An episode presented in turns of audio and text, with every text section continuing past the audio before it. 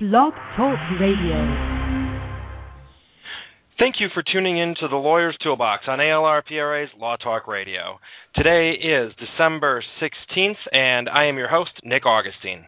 This show is produced by ALRPRA Incorporated, a national law practice management headquartered downtown Chicago, Illinois, and serving greater Chicago, Los Angeles, New York, and Washington, D.C. We help manage our clients' business so they can spend more time practicing law. Our primary activities are law firm public relations, marketing, and credentialing. We also offer a wide variety of practice management services to help you with all the back end business of managing a law firm. Today's guest is technology attorney Marcus Stephen Harris of the global law firm of Marcus Stephen Harris LLC, a top technology attorney with an impressive reputation for knowing the technology industry from the inside out so that his firm continues to offer unparalleled legal services to global technology and intellectual property clients. Marcus Stephen Harris LLC is located downtown Chicago, Illinois, and the law firm's website is www.mshtechlaw.com. That's mshtechlaw.com.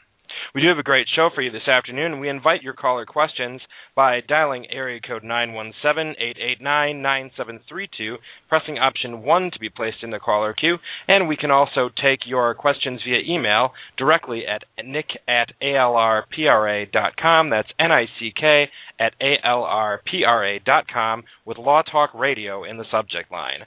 By way of general disclaimer before we get going today, I want to let you know that this is a general information program, and the advice shared on the show does not constitute legal advice. Results may vary and are based on specific facts and location. Communication with our attorney guests among callers and guests on this show does not give rise to an attorney client relationship. If you have further questions, you're always encouraged to consult with an attorney and or professional in your area. Finally, all callers do remain confidential, and all rights to this broadcast are reserved by ALRPRA Incorporated. I have a few announcements to read before we get going today. First, I'd like to let you know that the Collaborative Law Institute on January 25th, 2011, from 2 to 5, with a reception to follow from 5 to 6, we'll be hosting an MCLE seminar at the Chicago Bar Association, located at 321 Plymouth Court, Chicago, Illinois. More information is available on that at www.chicagobar.org. This three hour uh, this three hour presentation is a prelude to the larger two day training, and there is also a non family civil collaborative training in Chicago coming up in February, information about which can be found at cpchicago.net. The presentation is entitled Collaborative Law Expanding Your Practice with this Limited Scope Model. The seminar will cover the history, the mechanics, the ethics, and the shift in communication styles needed to practice in this new and developing area of conflict resolution. Discussions will cover the application of the collaborative practice model in family law and non family law cases, and the necessary steps practitioners must take to retool their practices to provide collaborative practice option to clients. Our second announcement for the day is that this coming January 5th, 2011, classes start at ALRPRA's Law Practice Management School. This weekly online practice management education program covers management, marketing, technology, and finance. For more information or to apply, please visit alrpra.com. And for more information, you can also send your email to nick, N-I-C-K, at alrpra.com for a course outline, which will be available Monday, December 20th. Price for this 12-week course is $500, and the missed lectures are recorded in a Windows Media Player format for easy later review. Moving ahead with our show today, we have Chicago technology attorney Marcus Stephen Harris, who will introduce his firm's quarterly technology update webinar series, where presenting attorneys will share updates and insight that matter to the technology company executives and clients of the firm. Marcus will also be talking about some industry trends and emerging in the tech sector, for example, how to reduce software licensing costs in a down economy.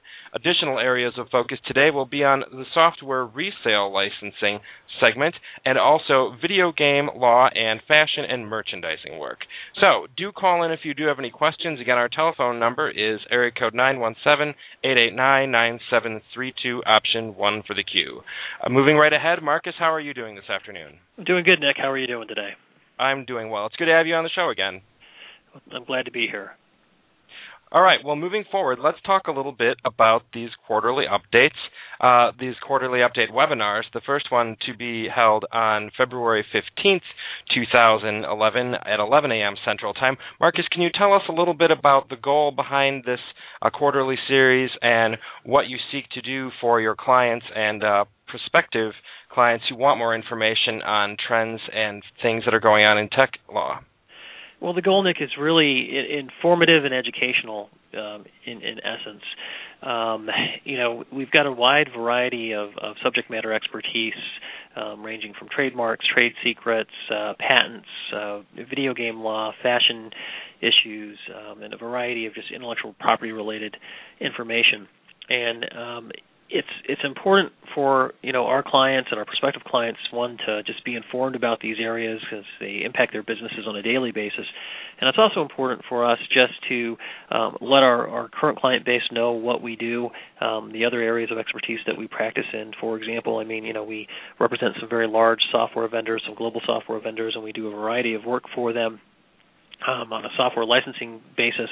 Um, but you know, to the extent they have some very specific trademark needs, um, they need to know that that's something that we do as well, and that we have uh, some deep subject matter expertise in those areas, um, and that we can assist them. So again, the goals are really you know to um, keep our clients updated uh, with respect to the legal issues that they are facing uh, with regarding new trends and new issues that are developing, and um, you know client education and uh, really just to keep our clients informed as to you know the, the what what services we provide and, and um, uh, what other um, issues they may need to uh, be aware of. Okay, Marcus, can you, for those of our listeners who may not have worked with your firm before, may have some general questions about software licensing, uh, you mentioned that as one of the things that you do provide for your clients. Can you talk a little bit about what that means to someone who has not uh, before looked into that, and what type of client or what type of business would be someone who should think about software licensing who may not already have done so? So I guess the question is, what is it that you do to help the companies, and, and what should they do to issue spot whether they have a need to call you?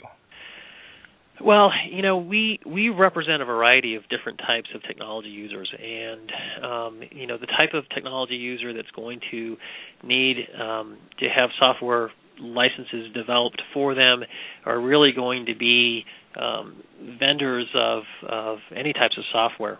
Um, and vendor to an extent is kind of a misnomer because what software companies do nick is that they license their software they typically do not sell it they sell licenses to the software but a sale and a license are two separate and distinct things um, so if you have a startup software company and you want to exploit the intellectual property that you have developed, namely the software, you need a vehicle by which to do that. And the vehicle that you do that uh, with is the software license.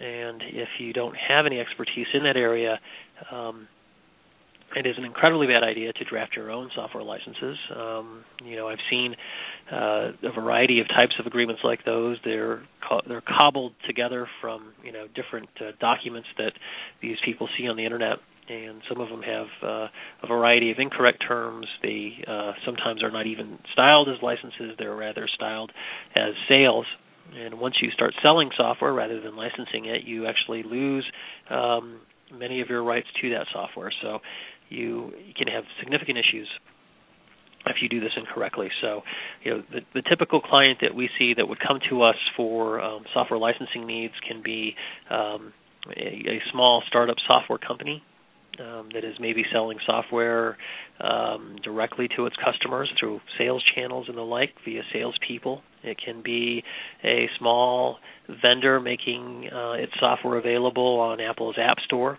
uh, and the like.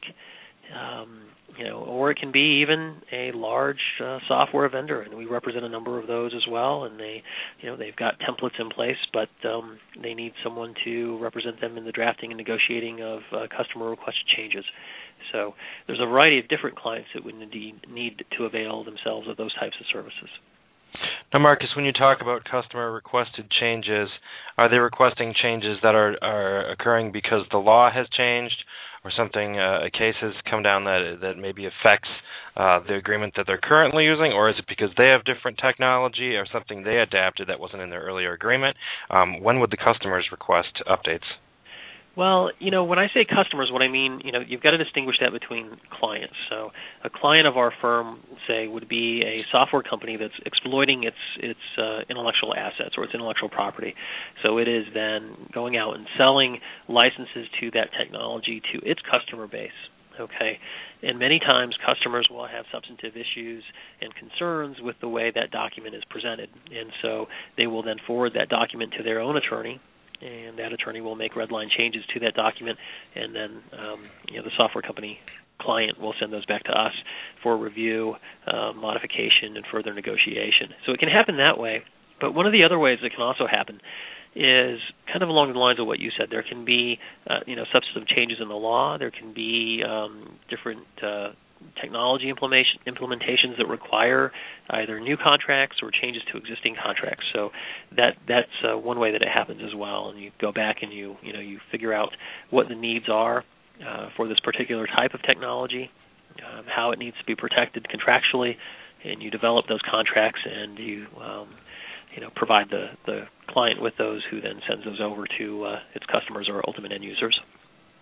Okay, I understand. So then the technology updates you'll be offering will have changes or updates or things in the law for different issues maybe that uh, existing or potential clients could review and then possibly call uh, you know call to action to find out if their agreement is something that needs to be updated.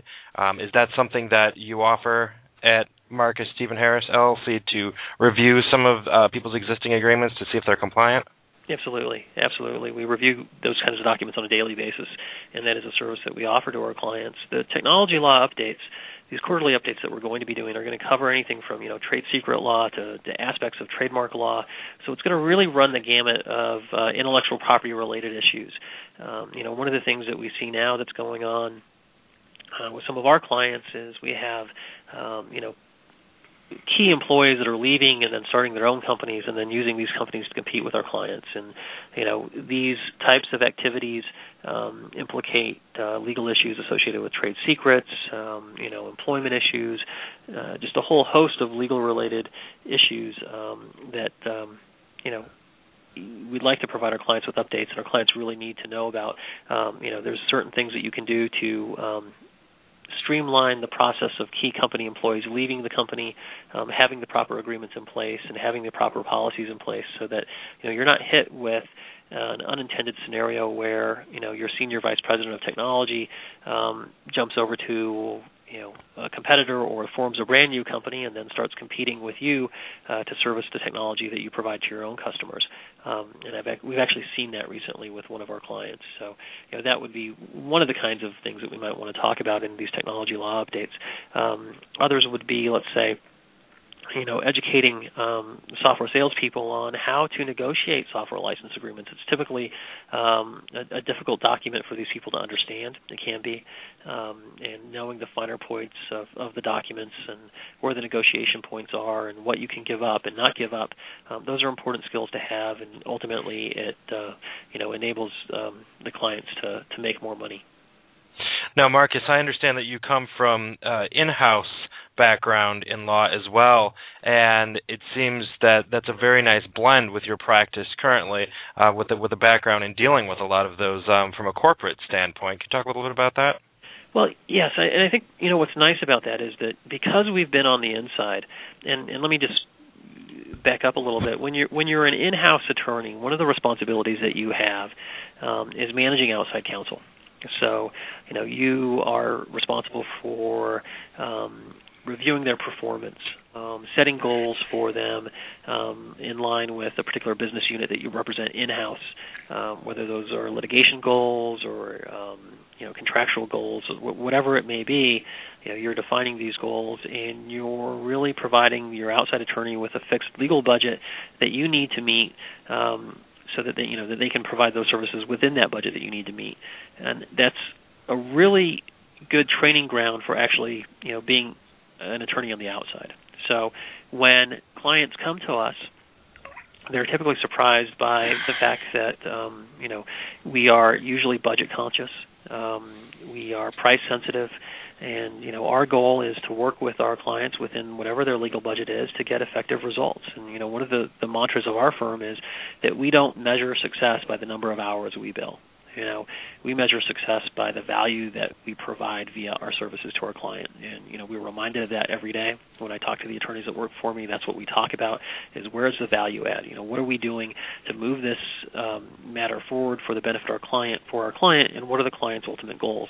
You know, and and a lot of times those goals um, you know can deviate from you know something that is going to be long and drawn out, and that's that's a wonderful thing. You know, we don't want to have long drawn out uh, legal battles. We want to get things done efficiently, quickly, and uh, in the best interest of our clients. Well, Marcus, it is certainly great, though, to at the same time be able to set expectations up front and manage those expectations. And one of the extra value adds that I appreciate from your webinar series is that again these will be recorded so that anyone who was interested in attending um, is able to view a Windows Media Player format. And just this is, and again, this is the same webinar format that we use here at ALR PRA. So uh, it is really nice that when people can't necessarily attend something when it's hosted live, they can view it later. So that's also a nice thing. Well, it's a great thing, and you know we're we're impressed with the technology. We're excited about implementing it. And um, one of the advantages for our firm in using that type of technology is that we are very much a global law firm. We have clients, um, you know, in in all over the world, literally, uh, from Shanghai to uh, you know Rotterdam, um, Hong Kong, uh, South Africa. It's you know, we we have a wide ranging uh, client base, and most of those clients obviously aren't going to be able to come to our downtown office and, and attend a seminar. So you know the value add here is you know they are able to attend, and uh, if they can't attend that day, they can certainly get a link and and uh, you know uh, learn about whatever legal issue is topical for that uh, particular seminar. Such great information. Thank you for sharing that during our first segment. Let's stop and take a break for a commercial identification. Identification. Then we'll be back and talk a little bit more about uh, some of the technology law issue forecast for 2011. For those of you who are just tuning in, you are listening to the Lawyer's Toolbox on ALR PRA's Law Talk Radio. You can go to alrpra.com forward slash Law Talk Radio to find any of our archive episodes or broadcasts, and also to find upcoming broadcasts and guests who will be on our show. And there's also a link there that you can send us a request for some additional information or suggest individuals or topics you'd like to hear covered on our programs. Our first sponsor of the day is attorney Nancy K. Ducharme. When you want the right legal services to advance creativity, call the law office of Nancy K. Ducharme. Attorney Nancy K. Ducharme brings big law firm experience and reputation to her intellectual property law firm, serving national corporate clients in the areas of trademark, copyright, internet law, and advertising law. You can find the law office of Nancy K. Ducharme by visiting nkdlaw.com and also by searching for the law office of Nancy K. Ducharme on Facebook. By clicking the law firm's business page, you will receive periodic blog updates with the recent developments in the rapidly changing field of intellectual property law. Our second sponsor of the day is the Lawyer Market. Now, I discovered the Lawyer Market some time ago, and this website is one of the best kept secrets for solos and small firms trying to market their practices. You can join the Lawyer Market for free, and the online marketplace will actually send you the name and contact information of consumers interested in hiring you or for your legal services. The Lawyer Marketplace offers a win win solution to its listed attorneys and potential clients searching for legal services. Please visit thelawyermarket.com forward slash lawyers for more information.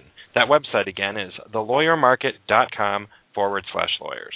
Now back to our program. We want to encourage any listeners who are interested in calling in with questions to dial area code 917-889-9732 and press option 1 to be placed in the queue. That number again is 917-889-9732 option 1. Also, we want to let you know that as many of our listeners are located worldwide, we op- I appreciate the opportunity that you may uh, share these broadcasts and the permanent links on social media channels you use to share information with your friends. So, again, if you find our shows and you find them interesting, please click the share button and share them with others. Now, back to our program, our second segment. We're talking with a technology attorney, Marcus Stephen Harris, today from the global law firm of Marcus Stephen Harris, LLC. We spoke a little bit in our first segment about the upcoming social media or the upcoming technology update update uh, series that's going to be starting February 15th. Again, February 15th at 11 a.m. Central. And again, for those who are not able to attend live, there is a recorded uh, version that can be sent to you by email after the fact and posted uh, online as well. So back now to uh, Marcus Stephen Harris. Marcus, we talked a little bit about software licensing and some of the the main uh, areas that your firm practices in. Let's talk a little bit more about some of the other uh, areas of practice. I know that you mentioned um, software reselling, video game law, uh, fashion, and merchandising work. Can you tell me a little bit about some of the other areas that you help your clients? Yeah, absolutely. We've got a, a wide range of, of, legal services that we provide, and they're primarily concentrated in the areas of, uh, you know, technology law, which we've talked briefly about, um, interactive media law, uh, which is uh, video game law, um, social media law, those types of things. Um, and there's a variety of issues associated with um, video games and the implementation of video games on the internet. Um, some of those being trademark issues, um, you know, some of those being publishing agreements, um, just standard business contracts, right of privacy, right of publicity, copyright issues. It really runs the gamut. And we've got a lot of interesting video game clients, and we work with a lot of people that are doing a lot of uh, apps for mobile phones and a lot of social uh, video games, um, you know, for sites like uh, Facebook. So those are some uh, interesting clients that we have uh, dealing with some cutting edge issues.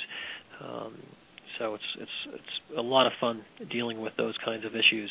We also have uh, a number of clients in the fashion space, uh, handbag designers, for example, um, cosmetic companies, um, clothing designers, and uh, sunglass uh, designers, and we've dealt with a variety of issues related to these people.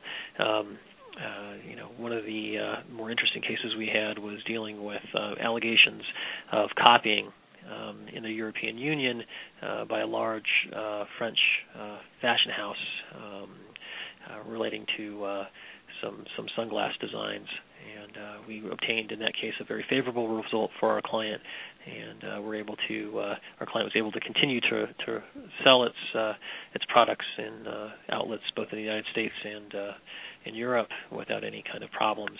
Um, so, like I said, our our our services really run the gamut. You know, um, fashion law, technology law, uh, video game law, corporate immigration, general corporate law. Okay. One of the questions, or one of the things that you and I talked about earlier, Marcus, as well, was uh, some articles and, and things that you saw coming down the the pike for. And you know, we're talking a little about trends in tech law in upcoming in 2011 and, forward. Can you tell me a little bit about what we can expect um, trend-wise? What types of things you're seeing? One of the things that that we're seeing more and more in our practice. And, and, keep in mind, Nick, that we represent both software vendors and users of, of software or technology. And one of the things that we're seeing on the user side is really um, it, it, it's really a byproduct of of the economy. Okay, um, what we're seeing is a real um, desire by software companies to be flexible in the prices that they charge and the fee structures uh, that they're willing to engage. So if you're looking to license software as a user, there really is uh, no better time to do it than now. Um, you're going to be met with uh, vendors that are very willing to negotiate with you both on um, pricing models and usage and um, like I said, there's a lot of opportunity in this space, um, but you need to really know what you're doing, and you need to know what to ask for, and you need to uh, know what to take advantage of. Okay. Now, when you talk about software uh, in the resale uh, sector of this, what exactly is going on there? Um, well, there's a variety of issues with the resale of software, but what I want to focus on uh, first is kind of an emerging trend is is just you know some of the strategies that I think um, you need to be aware of when you're going to acquire software, and this isn't really on the resale trend; it's really on the sale trend. Okay. Okay. And we'll talk about the reselling of software a little bit later. Um, but like I said, you know the the the economy and the nature of the economy now really is making more licensing options um, available to to purchasers, and um, I think the the power structure has really shifted. So in the past, really, you know, large vendors of say ERP software, Oracle, SAP, um, and whatnot, really were in the driver's seat. And if you wanted to use their software, you know, you really didn't necessarily have a lot of negotiating power, depending on who you were. Um, and I think one of the first steps that you that you need to uh, to take when you're thinking of engaging um, one of these vendors or thinking of purchasing software is really to have done a very high level of due diligence. Um, in within in that respect, you really need to figure out what you need, um, what pricing models are going to work for you, and you really need to fully understand your software needs, and you really want to streamline those as much as as possible. Um, you know, so, for example, um,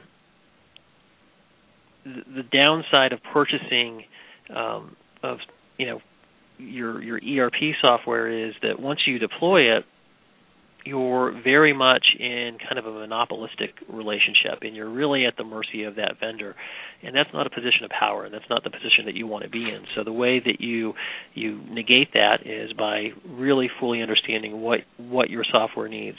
Ideally you want to be in a situation where you can go to your vendor and you can say well look you know what? Over the next 3 years I am going to need this many users of this type of software and this is what um, price I'm willing to pay for it, and to the extent that I'm going to need additional users, you know, here's the price that I'd like to pay for those additional users. By doing that, you really empower yourself because, you know, you you want to avoid a situation where you don't really know what your usage is your usage needs are and you you know you license um, a certain number of seats and lo and behold, you know now you need to license some additional seats because you didn't calculate it correctly the first time, and you know now they've got you, and essentially what you're going to need to do is pay more than you otherwise would have if you would have anticipated your needs. Hmm. Very now, I suppose this is something that ranges from the size of uh, companies from small to large. Uh, what what are the size of many of the companies that you're working with who are negotiating these numbers of licenses for all their different employees? I suppose it varies greatly. Well, it can vary greatly, but typically the the, the types of customers that need to um, you know uh, implement uh, this type of, of, software, and this when I say ERP software, it's enterprise resource planning, and it's it's it's a term that has been used for uh, probably the last 20, 25 years or so, and it's really back end software. The term is becoming a little bit outdated because the technology has kind of really shifted a little bit. Um, but um, you know, we're talking about customer relationship management software. We're talking about business intelligence software. This is the kind of software, Nick, that um, manages warehouses. So um, manages uh, all your back end accounting, for example. You know, if you have a if you have a uh, here's here's an example. If you've got a company that supplies um, you know imported um, you know furniture uh, that you get from you know abroad, and you're supplying that to a whole bunch of different companies, let's say like TJ Maxx or you know uh, Cost Plus, and you know you you need to have an efficient way to uh, get your uh, goods in your warehouse and then get them out. So this is the kind of software that really manages those processes. So the type of customer that would need these and the kind of customers that we represent um, are really kind of um, they're primarily in the SMB space. And when I say SMB, what I mean is the small to medium-sized businesses. And really, what we're seeing more of is just medium-sized businesses. You know, it's not so much the small firms that need this type of software, though they do, um, but they typically go for kind of a hosted service or um, a, a service that's in the cloud, like a Salesforce.com or something like that. Okay. What what are some other trends? Uh, we have a couple minutes before our next break. So besides renegotiating the uh, licensing deals, what are some other things that you're seeing emerging, maybe from the interactive media section, or or you know here on the software and negotiation section? Any other uh, trends you wanted to share right now? In from the video game side, what we're seeing a lot of is really these interactive type games. Um, and one of the most popular games that you see out there um, in this segment is something like Farmville okay, which is uh, it's a video game, but it's really much more than that. It's really kind of a social application. So, you know, you you play the game and you have your friends help you out uh, with different types of uh, you know uh, material that you need for your for your farm, or you know, they think there's another game out there, the the Mobsters game, I believe is what it is. Um, So you know, that that's a huge trend right now that we're seeing. A lot of our video game clients um, are starting to develop games like this. Um, they're starting to think about how these games are going to be interacting on a variety of different platforms, not just platforms like um, Facebook, but platforms like Twitter, um, you know, phone to phone, these types of things. So social interaction in video games is becoming a very hot trend, and there's a variety of legal issues associated with that. Oh, well, and I see them advertised all over the place. You can't go to a 7-Eleven without seeing ads for Farmville.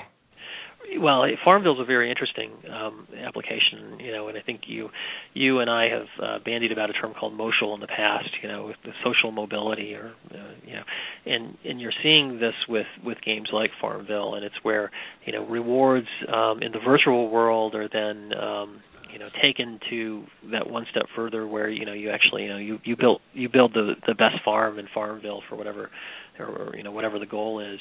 You meet that particular goal and now what happens is that you get to have a free you know a free hot dog at uh, 7-Eleven or or or you know what have you.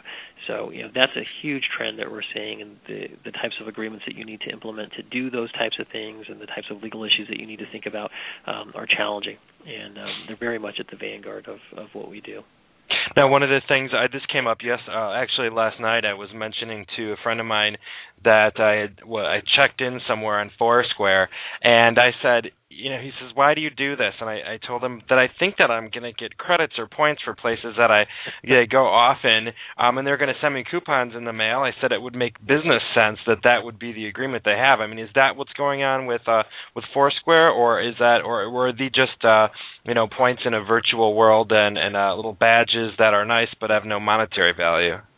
Well, I think now they don't really have much of a monetary value when you look at it, um, but they are actively trying, and into some into some extent, they've actually implemented, um, you know. Uh, scenarios where you do get uh, discounts uh, for being the particular mayor of somewhere. So, for example, you know, I go into my local Starbucks, and if you're the mayor of the local Starbucks, um, you get a free drink for the day. You know, so for as long as well, you're mayor, you get a free drink and it's fun too. I mean, why? I think that's fun. I would. I'm the type of person who would go out of my way across the across town to go get my, my my Starbucks because I'm the mayor of that Starbucks. I would, you know, I think that I think it's fun, and I think that that's and that's really what Motional, you know, that's really a lot of what what they're talking about, isn't it? Well, it really is. I mean, I think you know, it's incentive-based gaming, and um, it's it gets the customers involved.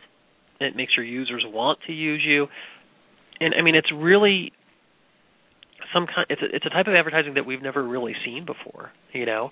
I mean i don't remember off the top of my head how many uh, users foursquare has but it's millions i believe. Um it's probably in the low numbers i think. But you know that's a huge um customer base or potential customer base and it's only getting bigger. Um and to the extent that they can figure out how to monetize that you know it's going to be very very lucrative and very big. And oh, certainly. so. Well, you know, and another thing is Yelp. I, I think about Yelp, and I am very active in Yelp, and I trust. You know, I, when I when I moved into Lincoln Square, I, I went right on Yelp to try to find uh, where I wanted to get my hair cut, and am glad that I went there because there was a wealth of information that otherwise wasn't there, and I found that people uh, Yelp, for just as an example, they go out of their way. People will really try to put their comments and feedback on there. Right, right, and you know, Yelp is an interesting site because I think they've tried to implement some of the uh, features of Foursquare where you can actually check in, you know, but they really aren't. In, in you know, I'm not a Yelp expert, and maybe you can you know maybe you can chime in, Nick, if you know um, uh, any better than I. But you know, it's it's not where, where Foursquare has the ability to monetize, monetize, you know, this badge and honor system that they've got, um, and to connect out to real world world establishments. Yelp doesn't seem to be there yet, and and I'm not sure if they're trying to do that yet, or you know they they certainly have implemented their check-in feature, um, but I'm not sure what that gets you exactly, uh, or what it can get you, because you would think that you know the goal of a reviewing site um, or a site where reviews are posted would be to kind of be impartial. So I'm not sure you know what kind of relationship they want to have with these companies, but um, but you know there, there's I think you've got an interesting comparison. You've got kind of an older school website in Yelp which really hasn't been around for that long, with you know something very much at the forefront, which is uh, Foursquare, which is very much into this motional kind of concept, you know, um, and you know one one site trying um, in some ways not very efficiently um, uh, or, or in kind of a poor implementation of the concept, and then one you know really running with the concept in a pretty good way. Mm-hmm. When we get back, let's take a pause for the break. And when we get back, I want to ask you about a couple other sites that are um, sparking my interest. Grubhub is one. Um, I think that it's interesting that Grubhub has everybody's menus, um, yet you can go to Grubhub for the menu for the restaurant that you might other fi- otherwise find online and go directly to them or go through Grubhub. And I just want to ask you, after we pause for a quick commercial break, what it would look like if you had uh, something like Grubhub or a new type of a, uh, an application or a site like Yelp, and you wanted to make a deal with all the people out there and all the uh, restaurants, for example, I, I am just curious, you know, just simply like how a bill becomes a law, what that might look like. So after the break, we'll be right back. Again, for any of those of you who are just tuning in, you're listening to the Lawyer's Toolbox on ALR PRA's Law Talk Radio. Today, before we get to our third sponsor, we'll give you some daily legal news. Today, this is coming from the American Law Daily. The AmLaw Daily has great news updates that cover uh, news events in law globally. Today's uh, article is titled Justice Department Sues BP, Eight Other Defendants Over Deepwater Horizon Disaster. Article was posted by Brian Baxter and again is available on AmLaw Daily. The text reads, quote, The Justice Department has sued BP and eight other individuals and defendants in U.S. District Court in New Orleans over a three-month oil spill in the Gulf of Mexico. U.S. Attorney General Eric Holder Jr. announced on Wednesday. The explosion on April 20th that eventually sank the Deepwater Horizon offshore drilling rig turned into the largest oil spill in U.S. history. BP, which leased the Deepwater Horizon for work on the undersea well, subsequently established a $20 billion compensation fund for victims of the spill. The London based company now has to deal with a 27 page complaint filed under the Oil Pollution Act and Clean Water Act that will only add to its potential liabilities. Quote, we intend to prove these defendants are responsible for government removal costs, economic losses, and environmental damages without limitation, end quote. Holder said in a press conference in Washington, D.C. Holder was flanked by the EPA Administrator Lisa Jackson, Assistant Attorney General for the Justice Department Civil Division Tony West, and Ignacia Moreno, Head of the Environment and Natural Resources Division.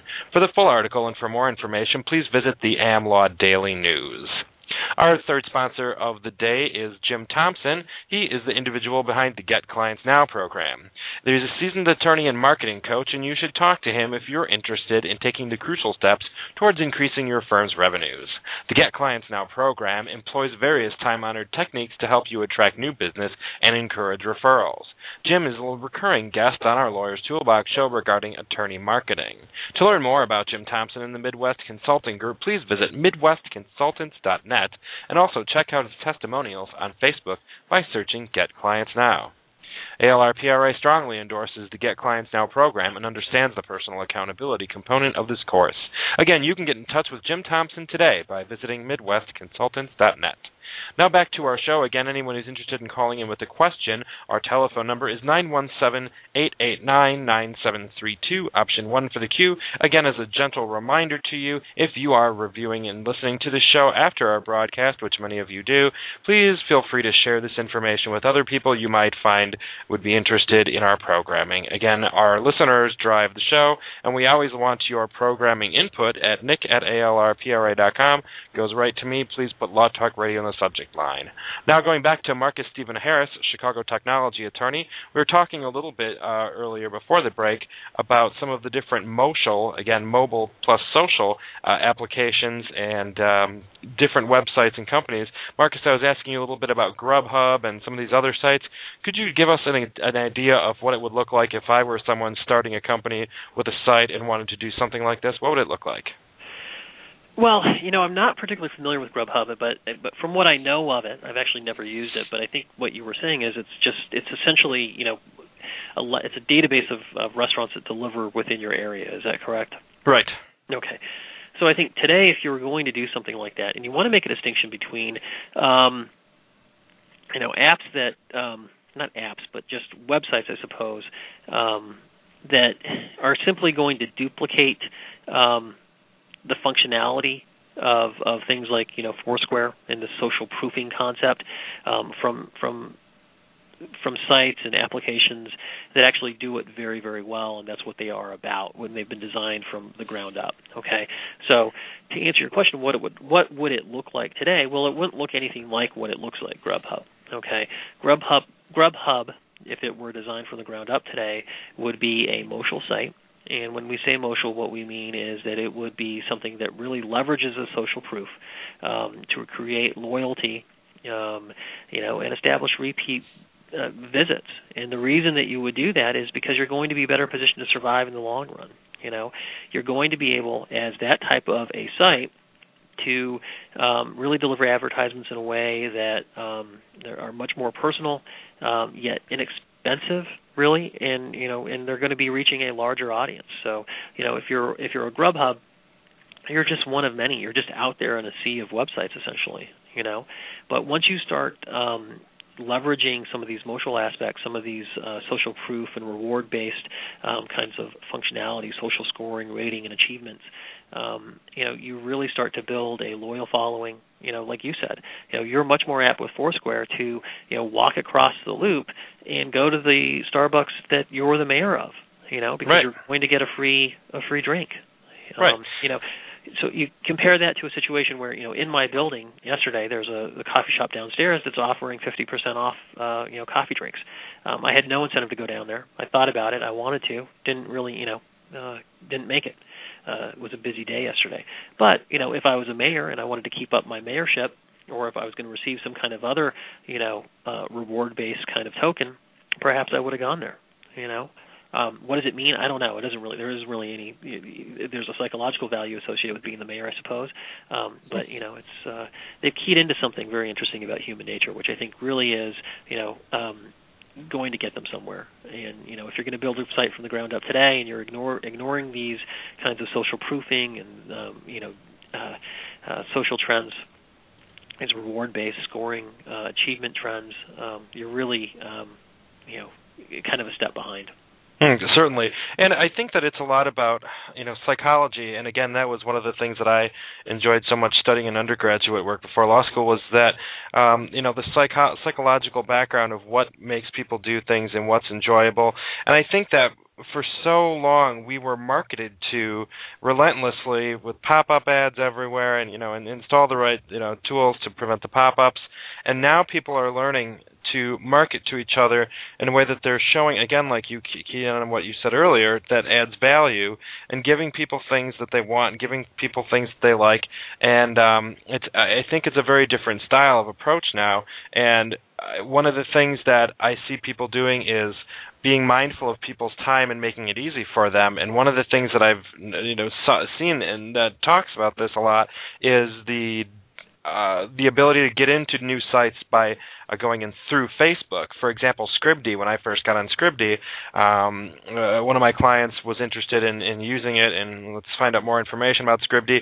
Well, it was easy because I could log in through Facebook, allow you know, click allow, and make sure that um, that it's a safe site. Make sure I looked at the settings and adjusted those. But I was able to get in through Facebook. So by not having to go through uh, the whole process of doing a login and a password, I mean these are extra steps and road bumps that get that really prevent us from doing things. I mean I don't have time to create new uh, accounts for all these different things, and I'm certainly not going to inundate the people on my uh, Facebook friend list with uh, invitations to join me on all these other things. It just makes more sense that um, you know if everyone allows to to go through you know Facebook sort of as a parent social media site, that all these other offshoots can you know hitch their wagon to Facebook, and it just seems to be uh, a more collective and, and pleasing uh, situation. Right. Well, and I think that's the psychology of it. I think you know where Facebook's power really um, is, in some respects, is that you know it's got this kind of social credibility. So what I mean by that is, you know, you see that, uh, for example, you know, all of your friends are um, talking about a particular website or a particular television show, or they all like something, you know, and then you're going to instantly um, go check it out and you know that is a much more efficient way of advertising um, than what we've seen in the past in traditional forms of advertising. You're actually leveraging people um, to use their social network and their social contacts um, for your own promotion. You know, and that's exactly what Foursquare is doing. It's doing it in a little different way, uh, you know, with this reward concept. But but the underlying concept is really the same. Is that you know you're seeing people check in places and you're seeing people do things, and you know all of a sudden there's a uh, you know a wave of interest in a particular product or a particular location, and you know you you want to know about it and you want to to check it out because you are connected to these people and they're you know it's it's another avenue for advertisers and for promotion and for making money. Now, speaking of making money, what would you tell someone who came to you and said, "Marcus, I have a new app that's going to be the next big thing, and I want people to be able to log in through Facebook." Uh, wh- what what do you do with a client who comes to you with that? What what are the steps? Well, there's a couple of different concepts there. There's one just you know the, the, viability of the app in general, and then you know forming a relationship with Facebook, and we can talk about both of those. And this is a question that I get asked on at least a weekly basis. Okay, people know that we do a lot of work with uh, mobile applications, and um, we're kind of known uh, for that in the city of Chicago, and so we get a lot of uh, uh calls about these types of legal services. Um, had one a couple of days ago. And you know, my first response is, okay, well, you know, tell me about it. Tell me what it is.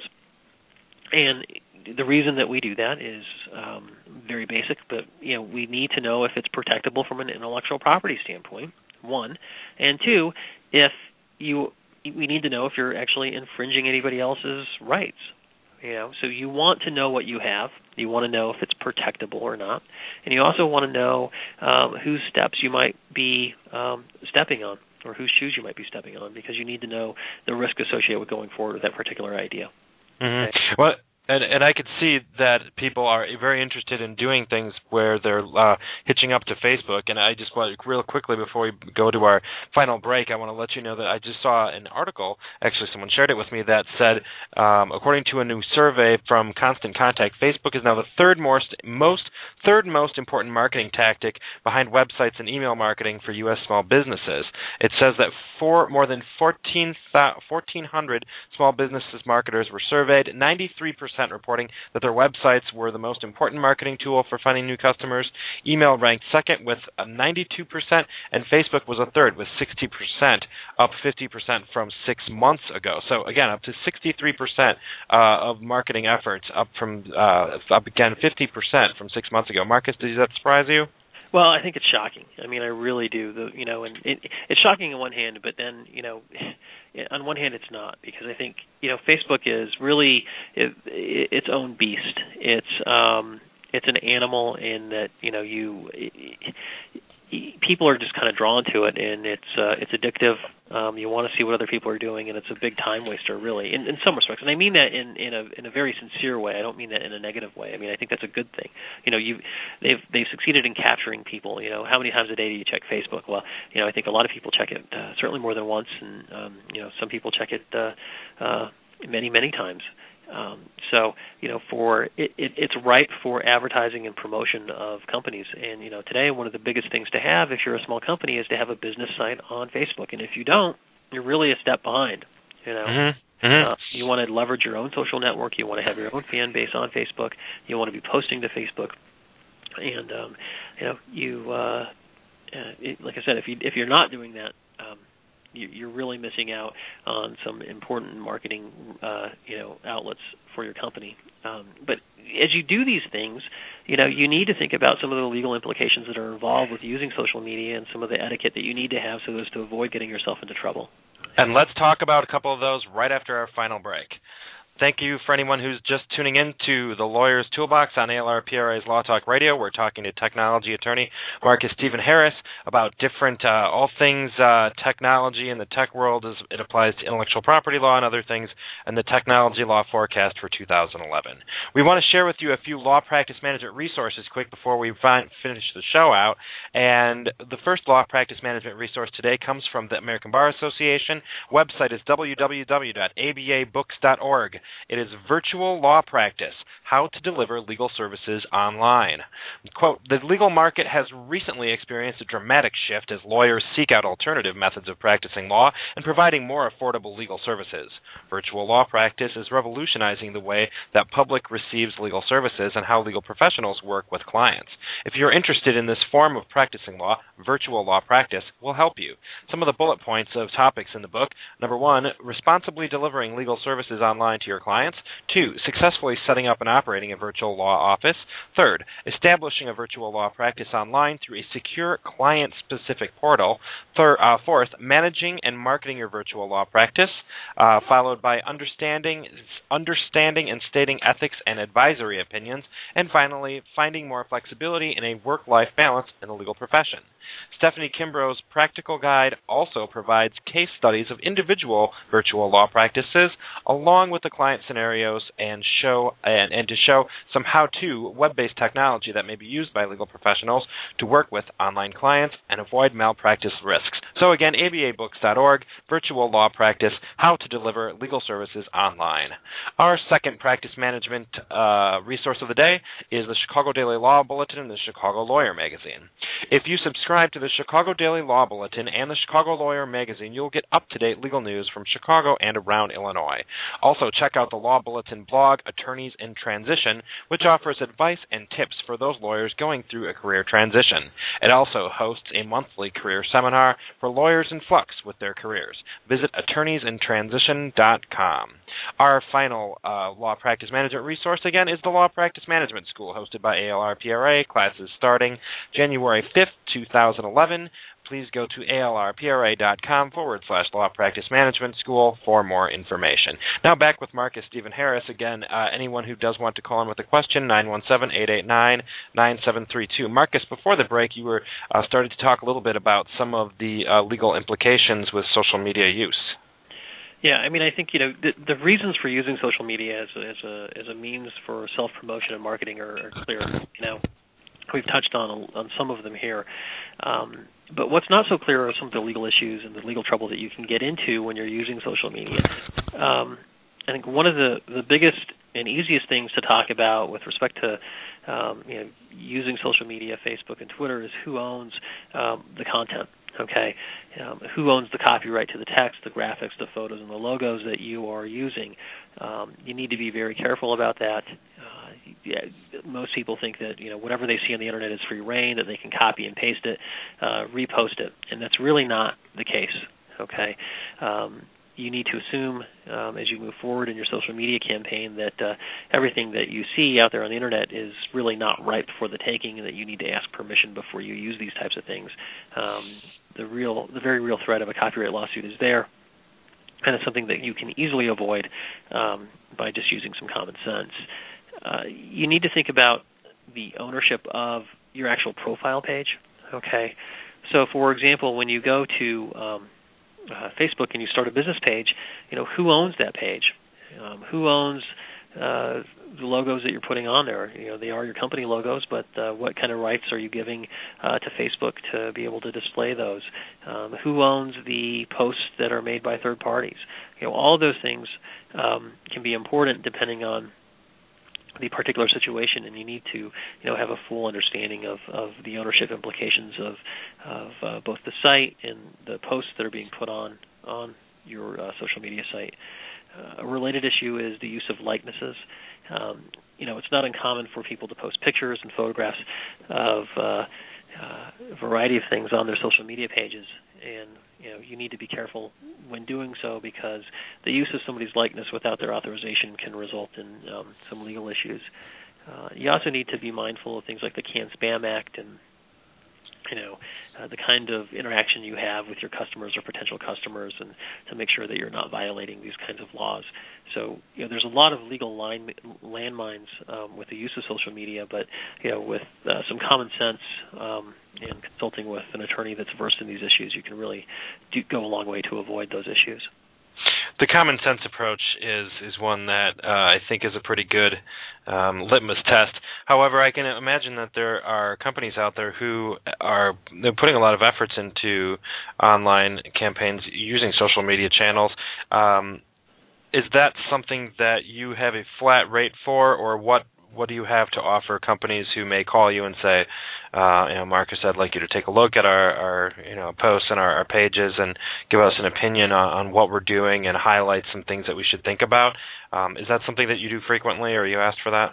We do that on a regular basis. I mean, we review social media campaigns, advertising campaigns, and kind of an audit kind of a scenario. Um, Uh-huh. It's usually not done on a fixed fee basis. It's usually done on an hourly rate. Um, but you know, having said that, it depends on how how you know how large the campaign is and what's going on. Um, Mhm. and can usually uh, provide an estimate and try to work within those estimates pretty pretty easily. Um, but yeah, it is something that we do on a regular basis. Excuse me. Well, you have the fun. You have all the fun stuff. You have a fun law practice, isn't it? It can be, you know, it's uh some of the uh the more interesting things are certainly uh, a lot of fun to do, but you know, it's uh it's uh it really runs the gamut from some traditional intellectual property um issues to uh some of, you know, things that are really on the cutting edge and um you know, it's uh it's very challenging and it's uh it's fun on a daily basis. I certainly do look forward to coming into work every day and and you know, being presented with these challenging issues and you know, that uh, many attorneys you know, just haven't seen before and you know, that's that's uh where the the fun really lies is being presented with legal issues that are topical, um, that are cutting edge, and you know that we just haven't seen before. So it's a lot of fun. Mm-hmm. Mm-hmm. Marcus, are there any uh, issues or trends or uh, any topics that you wanted to touch on today that I might not have hit? You know, I think we've really touched on most of the issues that that uh, you know we we wanted to touch on. Um, you know, we talked about some of the software licensing issues, some of the general technology issues, social media issues. Uh, we talked a little bit about the practice areas that we cover um, and what's involved in those. And you know, most importantly, we talked about our upcoming uh, technology law seminar series that we're going to imp- start implementing in February of the coming year. So I think we hit on most of those. Um, you know, I just want to say that we're real excited about our upcoming seminar series, and you know, we're looking forward to having some good solid interactions with our clients and providing some really good topical information that they can use. Well, and it's good to make it enjoyable and make it a part, you know, an easy way for people to participate. And that's another thing that we like so much about these webinars um, is that people who are attending can click to raise their hand and ask a question and participate, whether they're across town or across the globe in the middle of the night. It's just a really fun way to bring people together. And I know just looking at uh, just you know Facebook pages and, and uh, the amount of international uh, clients and people that we've had on our Facebook page, it's really fun. Oftentimes, I find myself using Google Translator to talk to some of the people, um, but it's a really enjoyable time. So it's again, thank you for offering that to to your clients and to uh, people generally. So how can people get a hold of you if they want more information? Well, if they want more information, they can certainly feel free to email or call us. My phone number is uh, three one two two six three zero five seven zero. I'll say it again. It's three one two two six three zero five seven zero. Um, our website is www.mshtechlaw.com, and my email address is mharris at mshtechlaw.com. All right, Marcus Stephen Harris, thank you for being on the show today. We appreciate your time. Thank you, Nick. It was a lot of fun. All right, great. We'd also like to thank our listeners out there who loyally tune in and click and listen to the Lawyer's Toolbox Show and the Consumers Law Journal Show. Uh, both shows brought to you by ALR PRA's Law Talk Radio. We also want to thank our sponsors. Today we had the Intellectual Property Law Office of Nancy K. Ducharme, the Lawyer Market, and Jim Thompson of the Midwest Consulting Group. We want to let you know about a couple upcoming broadcasts. Uh, on December 21st at 3 p.m., we will have attorney Donna Adler talking about immigration and site enforcement, things that employers should know about immigration, things that uh, liability and exposure that employers should be aware of. On January 13th, we will have returning uh, guest Mary Erlane, business coach, and uh, link, the LinkedIn lady. Many people know her as the LinkedIn lady. She's going to be on talking about prospecting plans for 2011 and filling the pipeline. So, again, while Mary Erlane is a business coach for general business, she does tweak all of her information for our listening attorney uh, audiences. So, we always appreciate Mary being on the show. Again, by way of disclaimer, this is a general information program, and the advice shared on this show does not constitute legal advice. Results may vary and are based on specific facts and location. Communication with our attorney guests among callers and guests on this show does not give rise to an attorney client relationship, and if you have further questions, you are always encouraged to consult with an attorney and or professional in your area. Finally, all callers do remain confidential and all rights to this broadcast are reserved by ALR PRA Incorporated.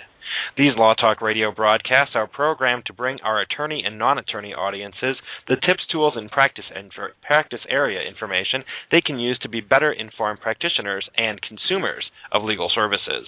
With our guests and listeners located worldwide, we appreciate the opportunity to use this socially networked radio broadcast to bring people together and share collective intelligence.